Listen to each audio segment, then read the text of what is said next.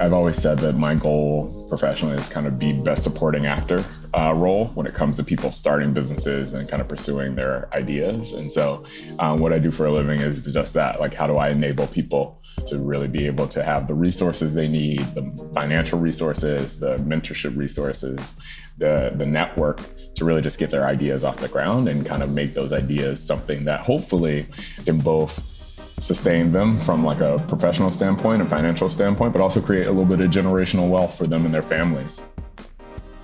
That's the voice of Jason Scott, head of startup developer ecosystems at Google and partner at Anim Fund, a global venture capital fund helping founders scale from inception. When he's not offering his skills and knowledge at Google, you can find Jason working on various investment focused initiatives catered to serving and elevating the ideas and talents of underrepresented founders and entrepreneurs around the world. I'm Bryn Plummer, host of the podcast Twende Rethinking Entrepreneurship. Twende is Kiswahili for Let's Go, and it's our rally cry here at the EC. It represents the vibrant passion and strategy of Nashville's entrepreneurs who continuously strive to grow their businesses. It's also the name of the EC's program dedicated to leveling the playing field for entrepreneurs of color.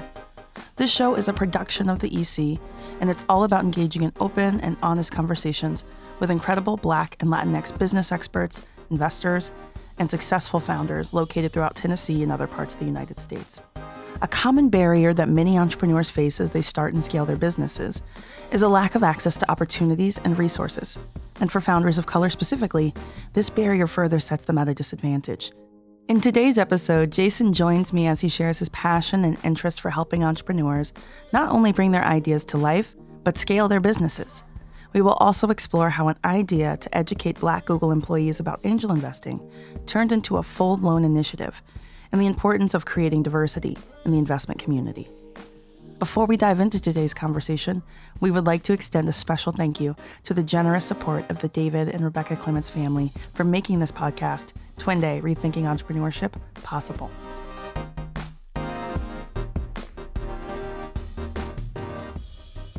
We'll start at the beginning. So, Jason, tell us about how you grew up. Um, tell us, first of all, who you are. Say your full name, title if it's relevant, and then uh, tell us about how you grew up, where you grew up, what were some of the experiences, sounds, smells in your household growing up? Yeah, um, that's a great question. So, um, for those who might uh, be hearing about me for the first time, my name is Jason Scott. I currently lead a lot of our startup programs here at Google and also outside of my Google life and nights and weekends, run a couple of initiatives focused on investing in underrepresented founders and, and entrepreneurs around the world. Um, in terms of where I grew up, so my mom is retired Air Force, so we grew up a little bit all over the place. And so I'd say the most consistent thing about growing up is that it was pretty inconsistent. We moved every two years or so, and so um, the one, cons- the other one consistent thing I will say that's different than my life today is my mom uh, hates the cold. So we did always live in warm places, particularly a lot of deserts. Uh, I love the, your your comment around kind of what what was the home like and, and the sights and the smells and stuff. So my family's I say very culturally southern. So mm. uh, despite kind of living in a lot of different places, we still had the kind of southern staples when it comes to the foods and and the scents and things like that. And mm. and so that that is something that is indicative of home for me. And so my mom now in retirement lives in Atlanta. And so when we go back down to Atlanta, it's nice to kind of have those like southern reminders of oh, our youth, yeah. um, whether it be the desserts or the, the, sides during Thanksgiving or even even the Krispy Kreme donuts, which I oh love. My. yeah, don't even get me started. I feel I feel completely bereft that Nashville only has two Krispy Kremes. It's a real short. I think we actually have three. Never mind. I obviously have them mapped. But yeah, it's if it's the proximity to Krispy Kreme that really matters. I remember oh, when we first got one in New York, it was such a big deal it's crazy because uh, like anytime a new one opens up, it's funny when you see the, the cars lined up down past the highway, right? Um, no, I always joke that like that's the startup that uh, opportunity. There has to be a startup opportunity there somewhere, right? Has to how be. do you has how do you scale be. this? Because the demand is clearly there. The demand is clearly, clearly, clearly there. Everyone gets hyped when a Krispy Kreme comes to the neighborhood. One hundred percent. Um, as they should. I love hearing about your background. I guess, uh, you know, if your mom were to describe what you do for a living, how would she describe it? Yeah. She'll probably describe it in the way, one of the ways I describe it as well. And I think she just caught on to this is like, I've always said that my goal professionally is kind of be best supporting actor uh, role when it comes to people starting businesses and kind of pursuing their ideas. And so, um, what I do for a living is just that. Like, how do I enable people to really be able to have the resources they need, the financial resources, the mentorship resources, the the network to really just get their ideas off the ground and kind of make those ideas something that hopefully can both sustain them from like a professional standpoint and financial standpoint but also create a little bit of generational wealth for them and their families. And mm. so that is my overarching goal. And obviously that comes into play in all, everything that i do professionally and honestly personally as well. But that's pretty much how she would probably describe it is I've always had a little bit of infatuation with superheroes and and and those sorts of things. And so I've always kind of thought of myself as the best supporting actor uh, when it comes to people's a Robin uh, kind of journals. Yes, yeah, yeah. I, okay, that makes total. Were you an entrepreneurial kid, or were you someone who like liked to start things or saw problems and wanted to solve them and fix them?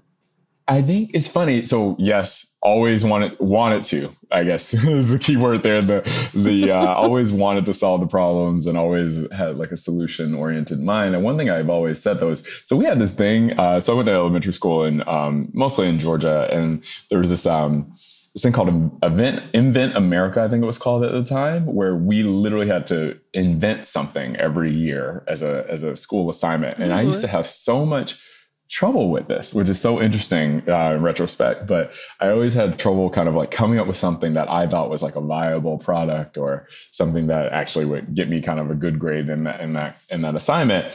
But one thing I think I've always realized is that I always admire people who who have that natural knack for innovation and invention. And I think for one thing I do well is really just helping get things done. And so mm. for me, it's always been about like, hey, I might not be the person with the idea always, but I definitely am good at helping people turn their ideas into actual products. And so that has been the narrative, I guess, for me. That's uh, been consistent. Yes. Yeah. But yeah, no, I I don't, I don't know. I admire entrepreneurs because for some reason I've I think I always just like have that doubt of uh, will, will someone buy this or will someone do it and then, but then once a startup kind of is onto something i'm so excited to help them scale it and that is that is where I'm at. Mm, mm, like you can hop on someone's idea and make it go. I like that. And we need people like that because, you know, it's so easy to be a fast follower. It's hard to be an early adopter. I think that's just a different kind of behavior that people model. And and you went to MIT undergrad, is that right? I did, I did. So I was pre med at the time, which is funny. Uh, so I was more on the biological sciences, biological engineering side of things. But I um, actually spent a summer working in a hospital and just realized how much an environment can influence oh heck just yeah. how happy you are yeah. and i think for me the hospital environment was just one that i i found myself just really down and out uh, being in the environment constantly and i commend mm. most people who are able to do that especially in the last few years of the pandemic and everything that's going on but i think that is kind of what always drew me to this world because the environment is one of of optimism and is one of taking these these ideas and and, and pursuing these grand visions. And and for me that excitement is just contagious. And so that is why i think i kind of ended up here. But yeah i was mit undergrad and then kind of spent some time doing consulting in the kind of business and innovation space and for larger companies and their r&d departments. And then ultimately decided hey let me move to silicon valley move to san francisco and really pursue mm. this startup thing. And so really spent a lot of time working with startups in the bay. And then ultimately landed in venture capital and spending time supporting startups both financially like i said and operationally and then at google and so mm-hmm. it's been a very kind of i wouldn't call it haphazard journey but definitely a journey that i didn't predict when i when i was younger but at the same time it's been one that i'm super excited about now because i've just con- kind of continued to follow the doors that have been open for me. Yeah, I mean, I, I don't know if people understand. Even I had an appreciation because I'm pretty new to the world of startups and venture and innovation. I came over here in like 2018. I don't think I had an awareness that this was something that was a discipline you could study, that was something you could be part of, even if you didn't want to found something. I don't think I, when we went to school, and I, I imagine we, we are pretty much contemporaries there. I went to school to be a human rights lawyer because I thought, you know, you, be, you could be a lawyer you could be a doctor, you can be an engineer. And obviously, some of those paths closed more quickly than others because of my freshman science classes. But it just didn't occur to me that this was a field a person could even enter into. And I don't think it even occurred to me that I could go work for a startup. Did you know that? Were you like exposed to that startup world at MIT?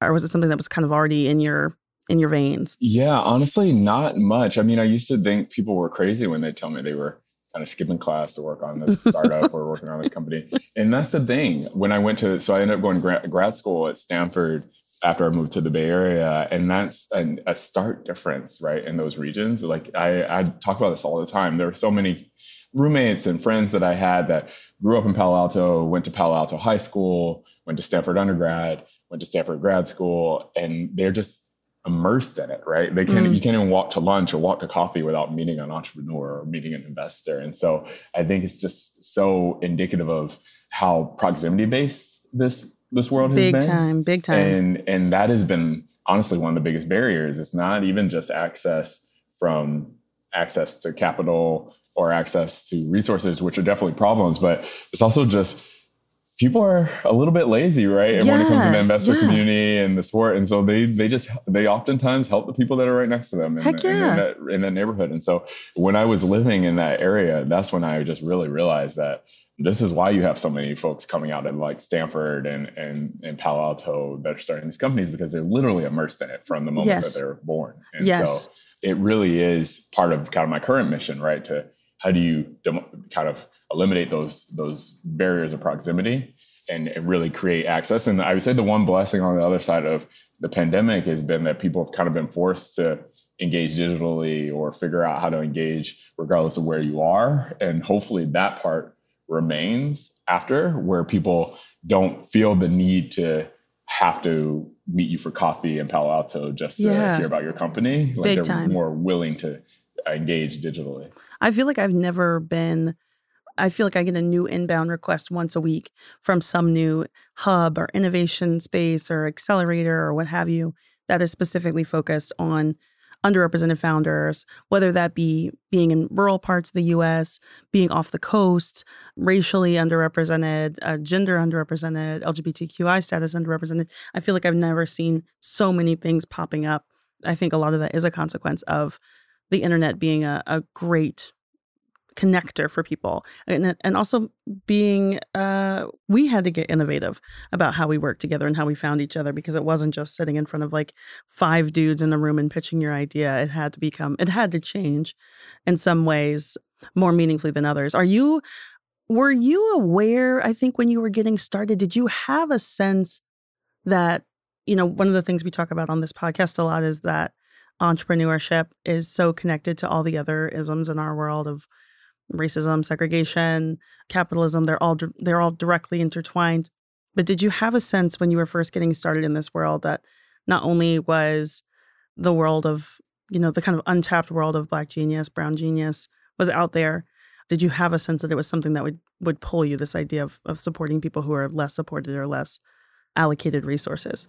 Yeah, I, I think again, I didn't know. I don't think I had a sense of how it would come to fruition. But when I think about everything that even back when I was a pre-med, right? Or like even when I was a kid and just infatuated with superheroes, as I mentioned earlier, it's always been this thought of like, how do you help those have equal access and have equal opportunity and, and honestly just lead the happiest, healthiest lives that they can. And, mm. and for mm. me, when I see that discrepancy in access or resources or opportunity, um, that's just something that has always intrinsically motivated me. And so when I was working in venture capital, uh, I tell the story often. There's one day where I was walking down the street of University Avenue in Palo Alto with a friend who happens to be um, another black classmate that I went to MIT with. And he had also kind of stumbled into the Bay Area working for a tech company.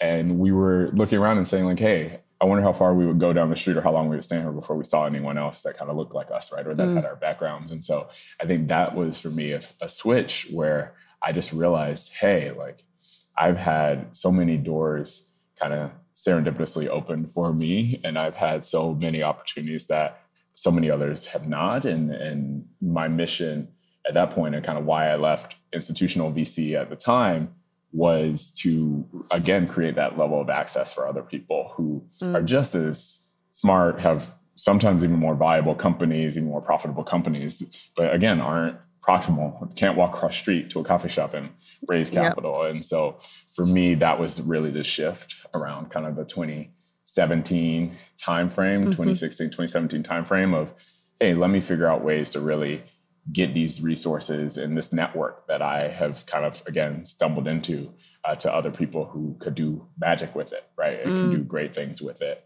So yeah, I don't. I wouldn't say that it was uh, it was intentional by any means. I would be lying if I said that, but at the same time, it's not surprising given again, like I grew up, I had such an infatuation with superheroes, and I and I think that's part of why I, I always kind of did have that infatuation because I always like admired the idea of like someone that could kind of stumble into an ability to create change and support and protect mm. and and and and change a lot of people's lives.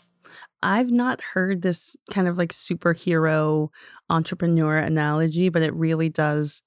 It tracks when I think about so many superhero stories are a person who's an ordinary person going about their life and then they, you know, get bitten by a spider or they, you know, I, I don't know. They, their parents tell them one day, "Hey, we're not your real parents.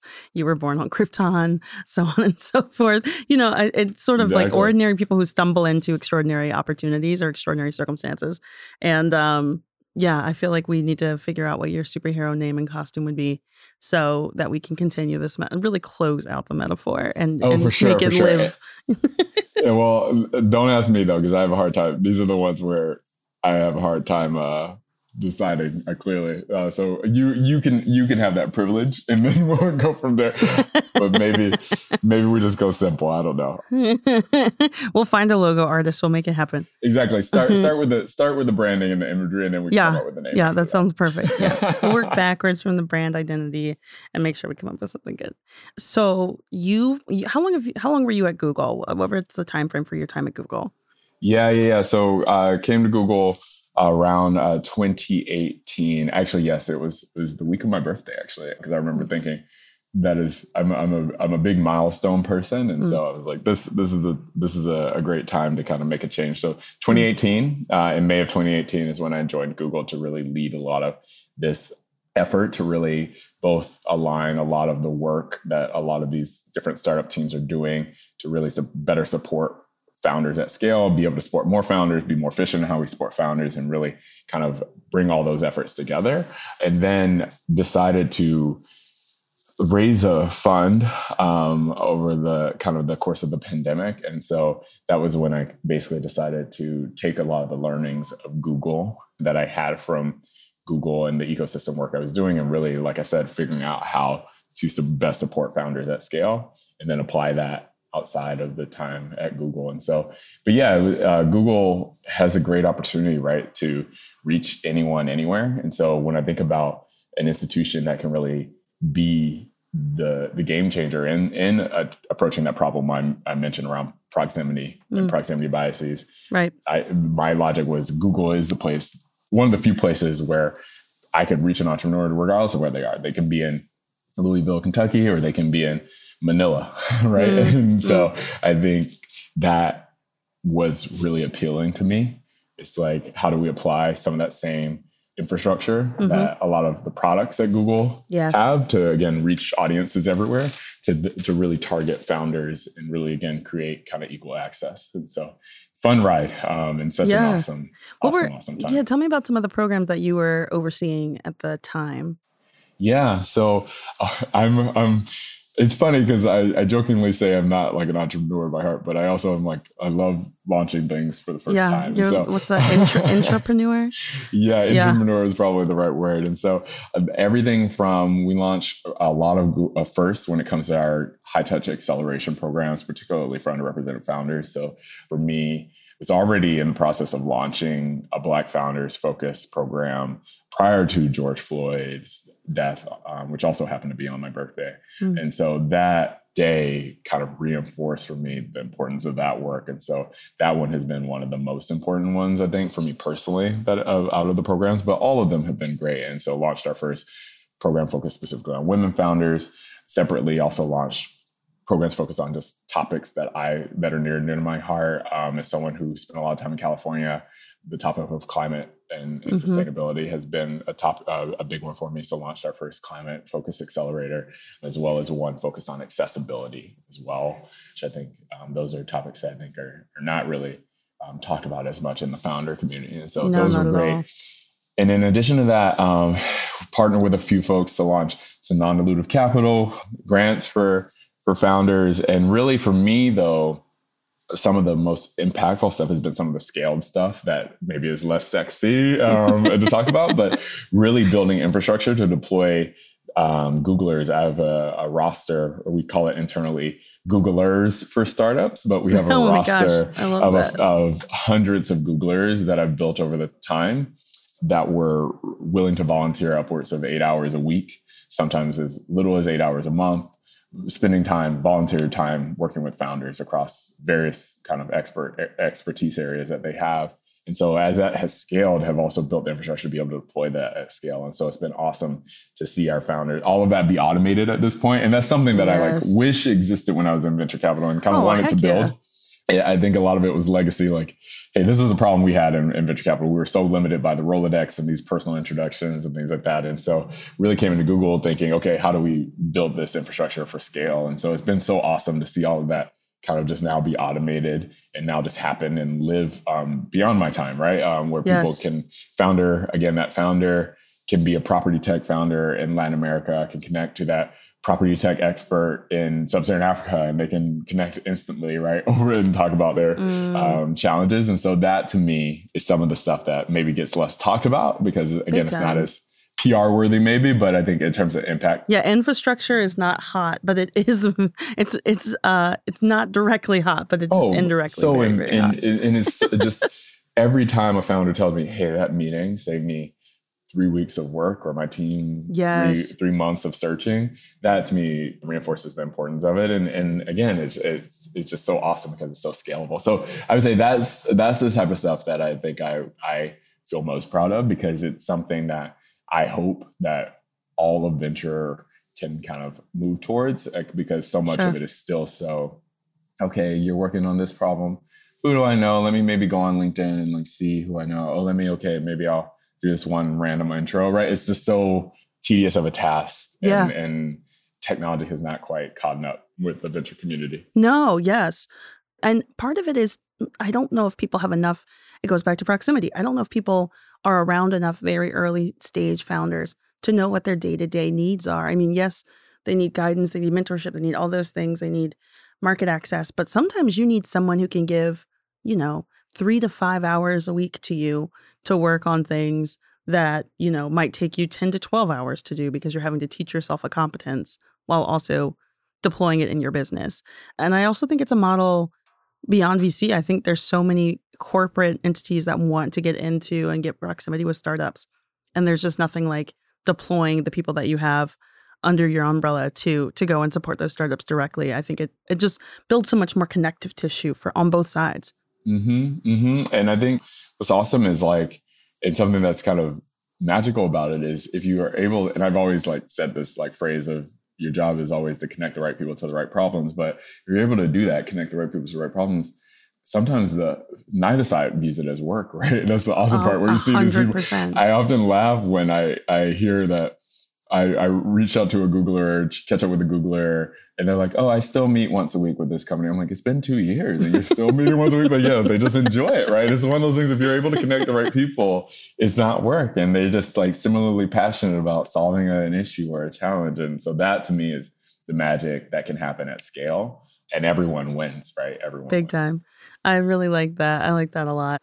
I think that is one of the things that, you know, as we even think about kind of more broadly this return to work moment that we're in, the kind of resetting of workplace culture, I do think it is a different way and a different strategy of investing your team for larger corporates, investing your team in the company. It's like not only are we, you know, your place of employment, you get pride from being here, you get paid from being here, all that stuff. But we are going to be able to foster more meaningful connections for you beyond this company. And and so I, I just feel like the implications for the whole business community, startup community, VC community is really there's just so many good implications that can come from it, that cross pollination. Segueing a little bit here. So, also in your time at Google, you worked on uh, this initiative called the Black Angel Group. I'd love to hear a little bit about what BAG did and if there's any, what it was, why it came to be, uh, and maybe some of the exciting investments that you guys made while you were um, working on that initiative. For sure. And the interesting thing there is that was just so aligned with the work that I was already doing in terms of really trying to basically solve the issue of access again, but going upstream, really thinking, okay, we one of the challenges with venture capital is that we also don't have that many underrepresented check writers, right? And yes. there's there's so few black check writers in particular. And so for me, it really just started with education. I ran a program called Angel Investing School to really teach other black Googlers how to angel invest. Mm. And from there, decided one day, hey, there's a lot of power in us doing this together as a community. And so we formed an angel collective called Black Angel Group. And that collective has kind of become its own thing. Um, a lot of the people are mm. no longer at Google, um, which is awesome. And so uh, people often ask, where where do you see the Black Angel Group going in five to ten years? And for me, it's really awesome to imagine. Hey, it started with a bunch of folks that started at Google or an Alphabet, but now these people have moved on to be just execs, Black execs everywhere, right? Yeah. Um, and working yes. in all these companies. Yes. And so it's already turning into that, and we'll just continue to expand and so we announced it uh, publicly in Black History Month of 2022. Um, um, but uh, before that, I had been working on it for over a year to basically mm. launch it, do some early investments, had invested over the course of 2021, had invested a little under a million dollars across companies of, of kind of pre-seed to series A stage, um, investing alongside kind of some of the bigger names like the the GVs of the world, the Andreessens of the world, mm. the Lightspeed venture partners of the world. And the awesome part there is we not only help diversify cap tables and kind of the ownership of these companies and making sure there are some black faces there, but I think we're able to also bring a couple things. Such awesome diverse functional expertise so they're getting so much bang for their buck there right? You get this army of awesome tech professionals that have such a diverse set of expertise. Mm. but then in addition we're able to also just like really advise these founders on how to also uh, expand their user base to the black community as a whole right? Um, a lot of these yes, founders are yeah. building consumer businesses. Honestly outside of our group uh, they lack a lot of the kind of direct empathy for some of the the consumer bases that they're trying to target. And so we really kind of help bring that perspective as well.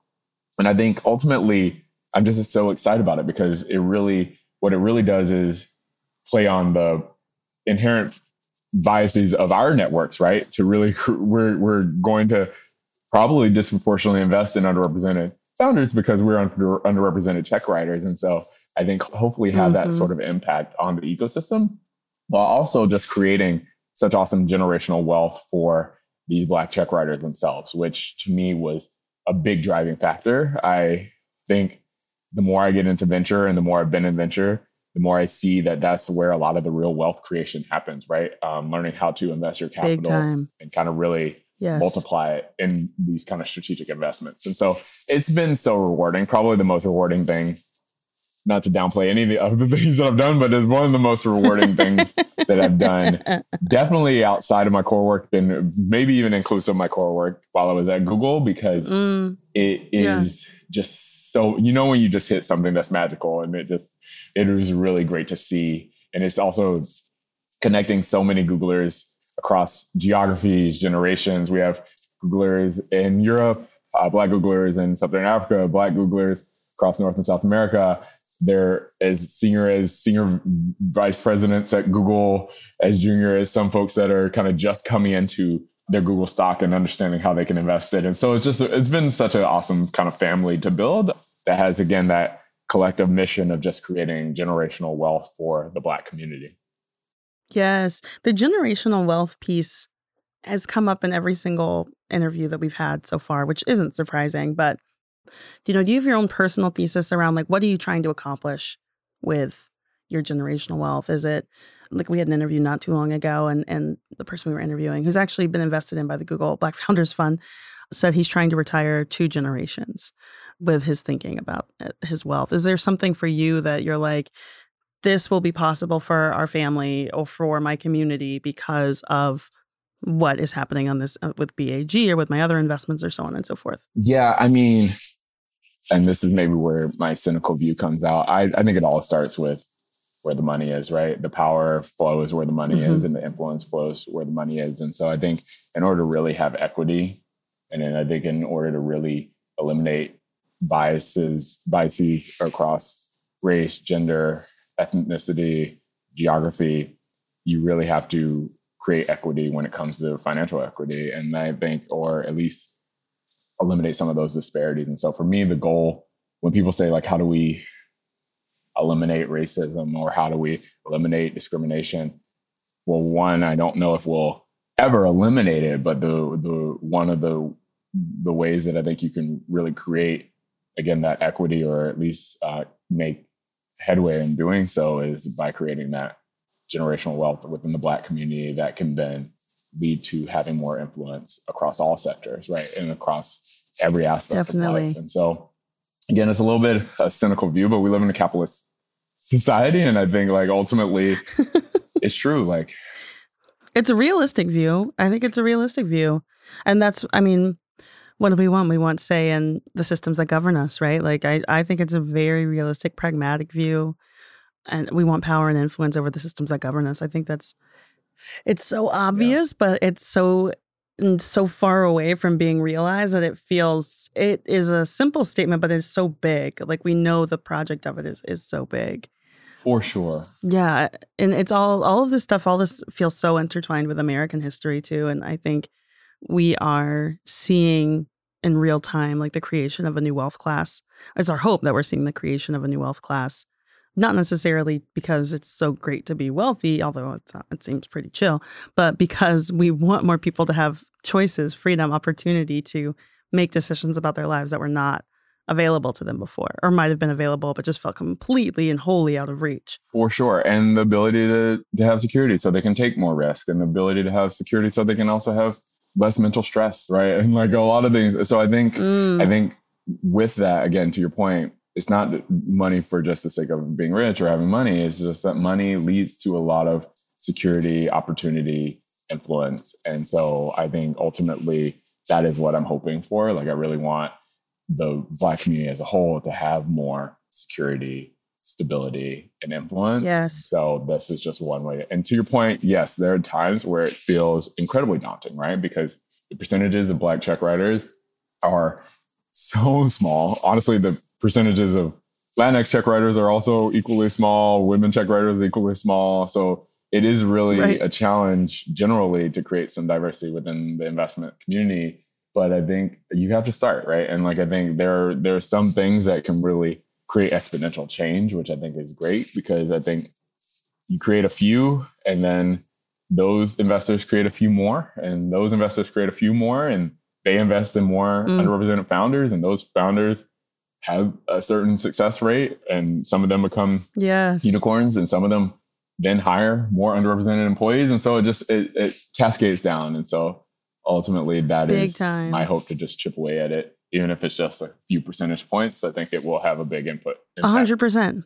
Yeah i mean everything that we've looked at i mean for us you know we are focused on uh, specifically equity around race and equity around like generational wealth creation within black and brown communities a lot of it has been, you know, this is a this is part of our moral consciousness. Like this is what it means to really move forward and to set a tone for for this industry, this field that's so new. But someone needs to, you know, be the thought leader there. Someone needs to be advancing a voice that includes all people in this. But it's also a total economic play. Like we know when black business ownership increases, unemployment goes down in that community. We know that wealth, like black business owners, have 12 times the wealth of, of black non business owners. We know that black wealth creation adds to the overall uh, creation of wealth in an economy and diversification of an economy. So it's it's for us. I, I think, and I, when I'm hearing your comments, it sits right on that line of like, what is morally just, what is economically prudent, and what is what has the potential to just be like have seismic impact. And I think all three come together and converge when I think about this work of supporting underrepresented founders. 100%. One, 100%. And I think, yeah. And I think it just, it feels, it also just feels good. Right. And so I think all of that, all of that, good. all of it that, does. I mean, it's true. Like at the end of the day, also like so many of us are, I think it's funny. You see, they keep talking about the mass exodus from the workforce right now, particularly tech workforce, of people just looking for work that they find meaningful. And so that's also something for me mm. personally. It's why I was able to work so hard during a global pandemic and all the other things happening personally is because the work just felt so good, right? And at the end of the day, yes, that work was what made me feel like, hey, like things aren't so bad because we're making progress in this direction. I'm able to kind of impact these people. And mm. again, just hearing a founder tell me like, hey, that one session you did, honestly, so one thing I did that that I feel really proud out of, about is like start just expanding our support to all the things that founders need. And so we we actually hired both a professional coach and a therapist that our founders can just use on demand. And it's so wonderful to hear our founders say, "Hey, that's like so I cool. had a very tough fourth quarter, and that session was a game changing for me, both not just professionally but personally. And like that sort of stuff is again what mm. just makes the work feel so so so good. Oh, I love that. I, I love those interventions because they're so tangible. I mean, I guess that's like I mean, we're getting towards towards the end of our time, but I guess one question I have is in your work supporting underrepresented founders, running programs for underrepresented founders, are there any tips, ideas that you would give to other people who are running accelerators, venture firms, programs, hubs, et cetera, that are specifically focused on supporting underrepresented founders along lines of gender, race, economic background, ethnicity, so on and so forth? Any tips, any like one to three things you would say you absolutely have to do this? Yeah. I mean, one thing that I just wish I saw more is just like really focusing on what the founders need at that moment in time and not not what you think they need uh, or what you think will kind of be great for your company or you in terms of your personal branding. So like the example I just gave of deciding, hey, we we're a tech company and we don't specialize in things like therapy or or pers- professional coaching but i knew that was something my founders needed and i was like okay well let's give them what they need right because if they don't have those foundational things set then they're not going to care about some data machine learning workshop that we're giving the next day right and so um, i say one focus on what your founders need and when they need it and in that moment mm. i think two a lot of it comes back to access to capital. And so something I always try to think to myself is that our founders are are gracing us with their time, even though we're providing them with something, right? Like at the end of the day, they yeah. have such limited time, and and any month, minute they spend needs to be a minute that will be worth ten minutes, right, or hundred minutes. And so if I'm forcing them to sit through a workshop or asking them to sit through something, I need to make sure that it has a multiplier effect on their business and on their ability to raise capital and hire and build their business and get more customers. And so I always, that's the lens I think with everything. And so I will never have something that is mandatory for my founders. I always tell them like, hey, mm. if you don't, I, you're my customer. And so if you don't think that this is worth your time, then I need to be changing something, not you, right? Like I need to be making it worth your time. Right. And so Heck that's, yes. that's the lens that I apply to all my programs. And then I think just generally like not being afraid to think outside the box, something we do at our demo days, because I just I knew, especially in COVID, it's like why add this additional layer of stress of putting them, having them worry about it's is my so stressful. is my is my wife, especially digitally, right? It's like is my Wi-Fi okay? Like what are my kids doing? Oh my like all gosh, this sort of stuff. Yes. And so I just redid our model, right? We do kind of what we call like a pre-recorded live. So I definitely still want to give the flavor of live and stuff like that, but like we eliminate the things that are out of their power so that they're not worried about externalities that are out of their control and so we have a, the studio do everything. So if something does happen like the wi-fi goes down or something like that they just start over. That's fine right? Um, and then we'll we'll we'll then premiere it for our audience. But those are the little things where our founders would say like hey that was the most founder centric founder friendly demo day i've ever been a part of because mm. it let me focus on the business aspects of things and the the core part of what I'm doing and not have to worry about hey again like are, are my kids my gonna come run in? Yeah, yeah, my, my presentation exactly. skill. Yeah, exactly. yeah. So. Who's gonna run through the background? Exactly. I mean, that, how many people's children and dogs and cats and things did we see and spouses Constantly. did we see during the pandemic? Yes, I think for a lot of people, I find that super endearing. But there is a certain kind of investor uh, or you know even target customer who could be out there who would find that unprofessional. So i love that it's about like setting people up for success while acknowledging all the tremendous circumstances that we bring to the table as humans. I think that's what i've admired about the programs is how human centered and connection rich they are for the founders themselves. I and i agreed and I'll, and at the end of the day, also, I'm just like so proud of the, this group of folks and so proud to look at this community. We had an alumni event. We do a lot of alumni events for our founders, and we have one recently that I crashed, and it's just so awesome to see it grow and now be hundreds of founders that are all kind of connected, right, on a personal level, able to actually have other founders like them that they're able to also commiserate with or share highs and lows with that they didn't have before. And again, kind of going back to where we started, like eliminating the barrier of proximity, right? That yes. You do not have to be living in Palo Alto to have a network of founders, investors, and support. You should and can, um, or sorry, I guess can and should be anywhere, um, be able to be anywhere because also there are opportunities everywhere. And so, like, if yes. everything is built yes. for Palo Alto, then that's building for a, the incredibly small percentage of the world, right? And so, yeah, it just makes me excited and proud to see what kind of was able to be accomplished over that time and see it continue uh, continue on in a very sustainable way. I mean, the founders really are from all over. I, I think that's one of the. I totally agree, and I'll also say, if you are an underrepresented founder in the Bay Area, and you feel like a dime a dozen, you can be a big fish in a small pond in a market like Nashville or Birmingham or Huntsville. Like we need you here, and the ecosystem of of founders of color needs you here. So, well, that brings us kind of to the end of what I wanted to talk. What you're doing now, Jason. I'd love to hear about the Anim Fund and what, what started it, how you're going about it now, how if it all over it intersects or overlaps with BAG. Like, what are you working on? Yeah, yeah, yeah. So, I mean, ultimately, I've always, I always knew that like raising a fund and kind of doing something would be my, I guess, entrepreneurial experience or founder experience. Cause I, I think for me, I was gather as much data as possible, gather as many learnings as possible, kind of do R and D on other people's dime, and then learn how to do it, and then do it all well. And so with mm. um, with Anim, our goal was to really set up a fund again that really had those same themes of access and breaking down the barrier of proximity. So it's global uh, in nature, which there are very few funds that kind of start off global. And we had a lot of people questioning, could we really do that? But um, mm. it, that was something that was super important to me. Like I, I don't want, and it's again important to just who I am, my values, but I don't want someone to feel like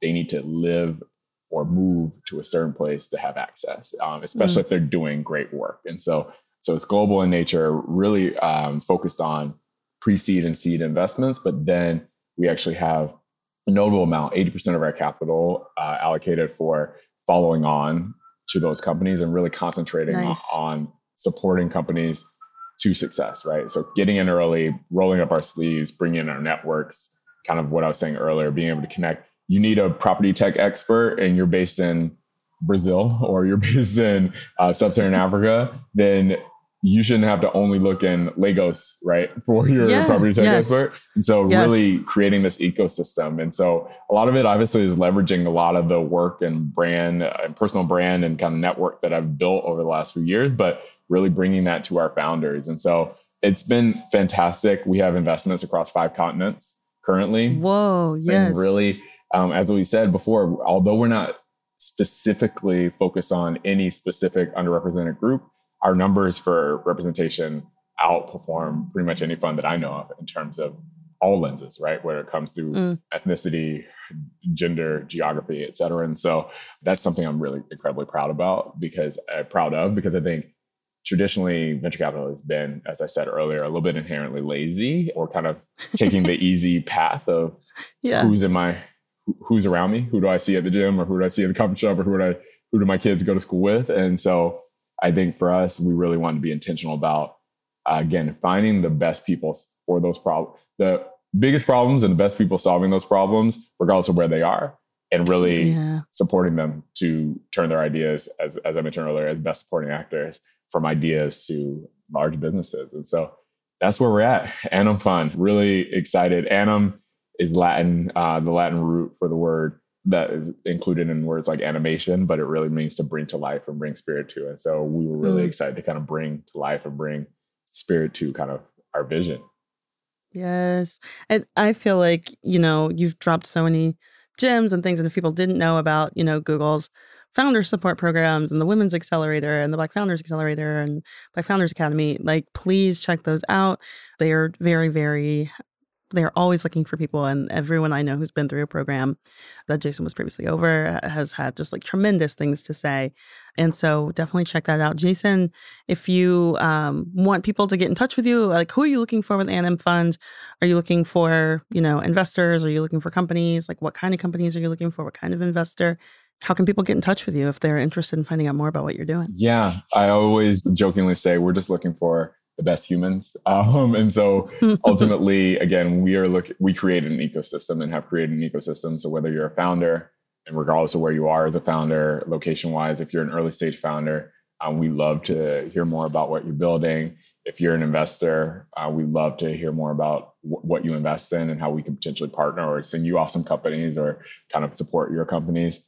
And even if you're uh, going even more upstream, if you're just someone who wants to invest in venture capital and invest in our vision, we love to hear from you as well. We often have, we often jokingly say that we have the best LPs in the world. Um, and so we're always looking for limited partners to kind of join our vision. So anyone, mm.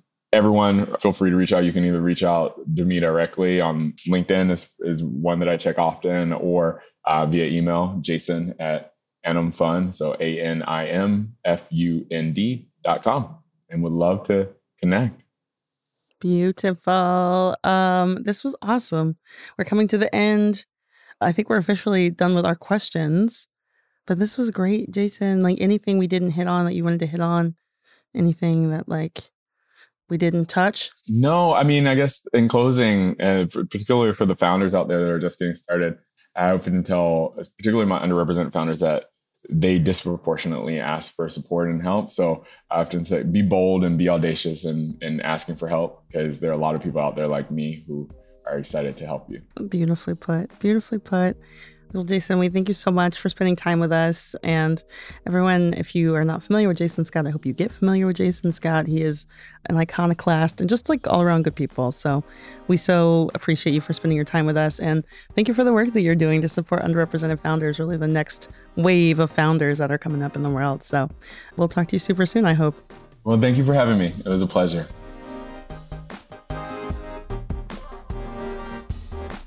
Thank you for listening to Twende Rethinking Entrepreneurship, a podcast that features conversations with incredible Black and Latinx business experts, investors, and other successful founders located throughout Tennessee and other parts of the United States. We want this show to support you and reflect the realities that entrepreneurs face every day. So your feedback is much appreciated. For a recap and transcript of this episode, and to learn more about the Nashville Entrepreneur Center, including the Twende program, go to twendetn.co slash podcast. That's T W E N D E T N dot C O slash podcast. If you learned something from today's episode, please follow, rate, and review wherever you get your podcasts. And thank you again to the David and Rebecca Clements family for the generous support that makes this podcast possible. Until next time.